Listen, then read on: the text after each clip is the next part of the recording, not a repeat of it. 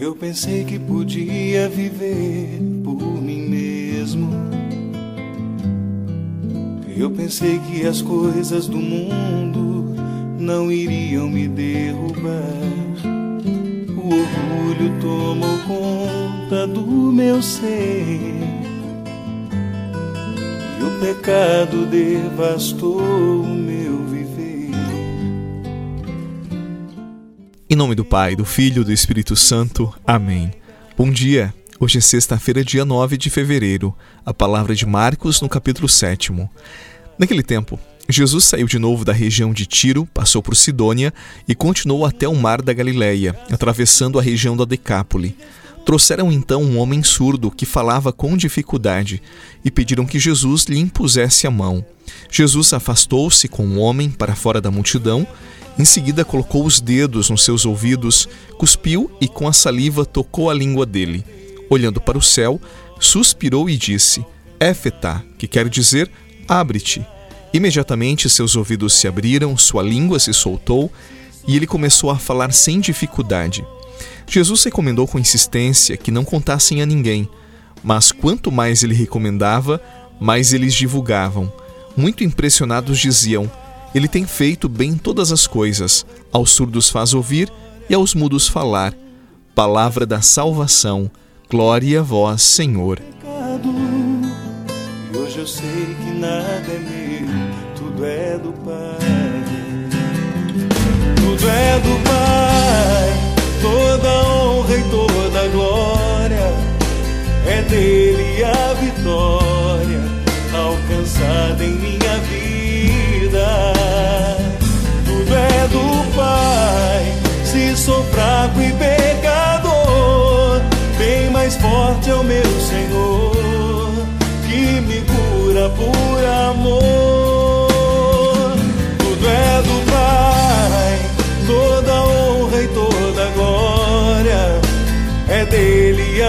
vitória alcançada em minha vida.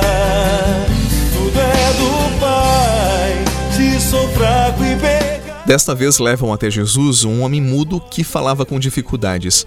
Como eu gosto de fazer sempre, estejamos atentos aos detalhes, porque eles nos ensinam muito.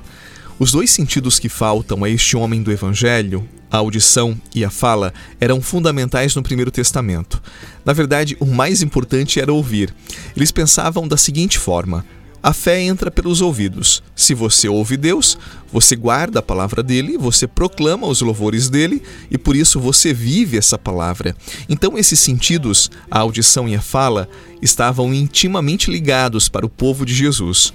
Segundo detalhe, é provável que este homem já tenha escutado alguma vez, porque sendo ou estando surdo, ele falava com dificuldades. Então, ele não nasceu surdo. Tanto é que no original grego, a melhor tradução seria de que ele fosse gago. Então, algum dia, esse homem escutou. Logo, nós podemos concluir que aqui não é mera enfermidade. Existe uma experiência que roubou deste homem o poder de escutar Deus, de louvar Deus. Ou de uma forma mais simples, este homem passou por um processo que o afastou de Deus, por isso não ouvia mais o Senhor, não conseguia mais proclamar os seus louvores. Como acontece a cura é extremamente catequético e é muito precioso. Veja que interessante.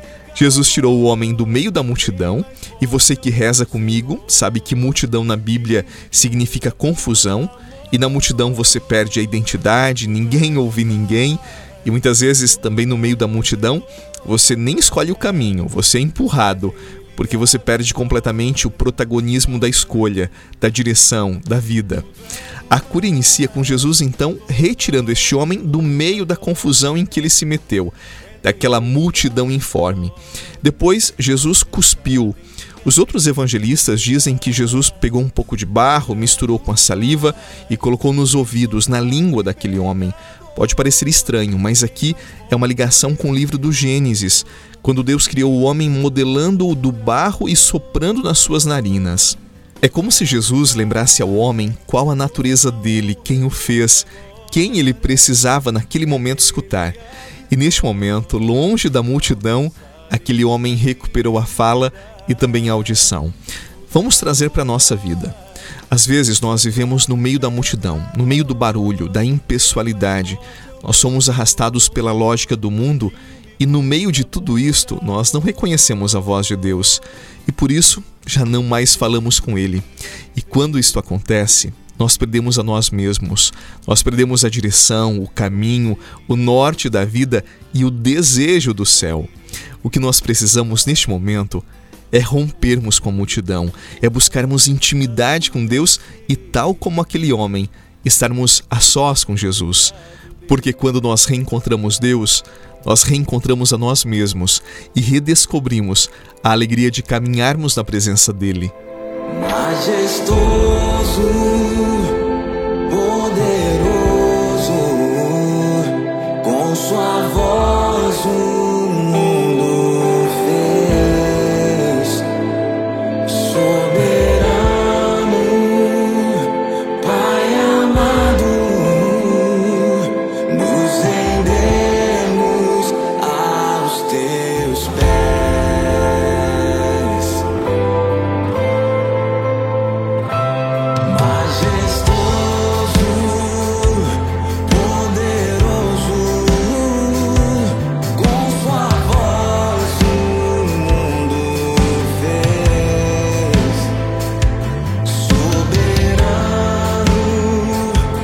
De alguma forma, o problema do surdo que falava com dificuldades tinha origem na multidão em que ele estava.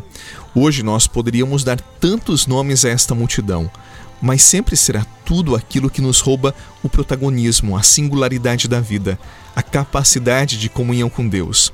O pior é quando nós nos acostumamos a viver no meio da multidão. Para se ter uma vida de fé, de fecunda oração, é preciso romper com a multidão e entender que comunhão com Deus é sempre fruto da intimidade, sim, da intimidade que nós estabelecemos com Ele. Porque como ser íntimo de alguém no meio da multidão, no meio dos ruídos que nos roubam a fala, a capacidade de escutar? É impossível.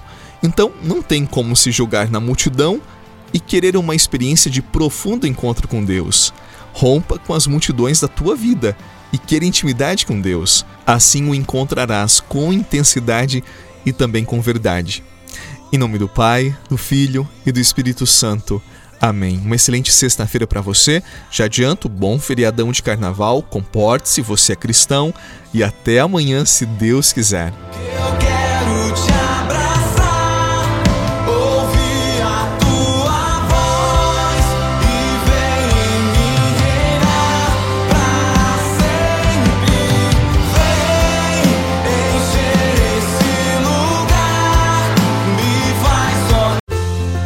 Você rezou com o Padre Eduardo Rocha, pároco da Catedral de Tubarão. Você pode acompanhar todos os dias pelo Spotify, Deezer, Castbox, Google Podcasts e YouTube. Basta procurar Oração da Manhã com o Padre Eduardo Rocha. E se preferir para receber pelo WhatsApp e Telegram, envie a palavra oração para 48 996 44 1433.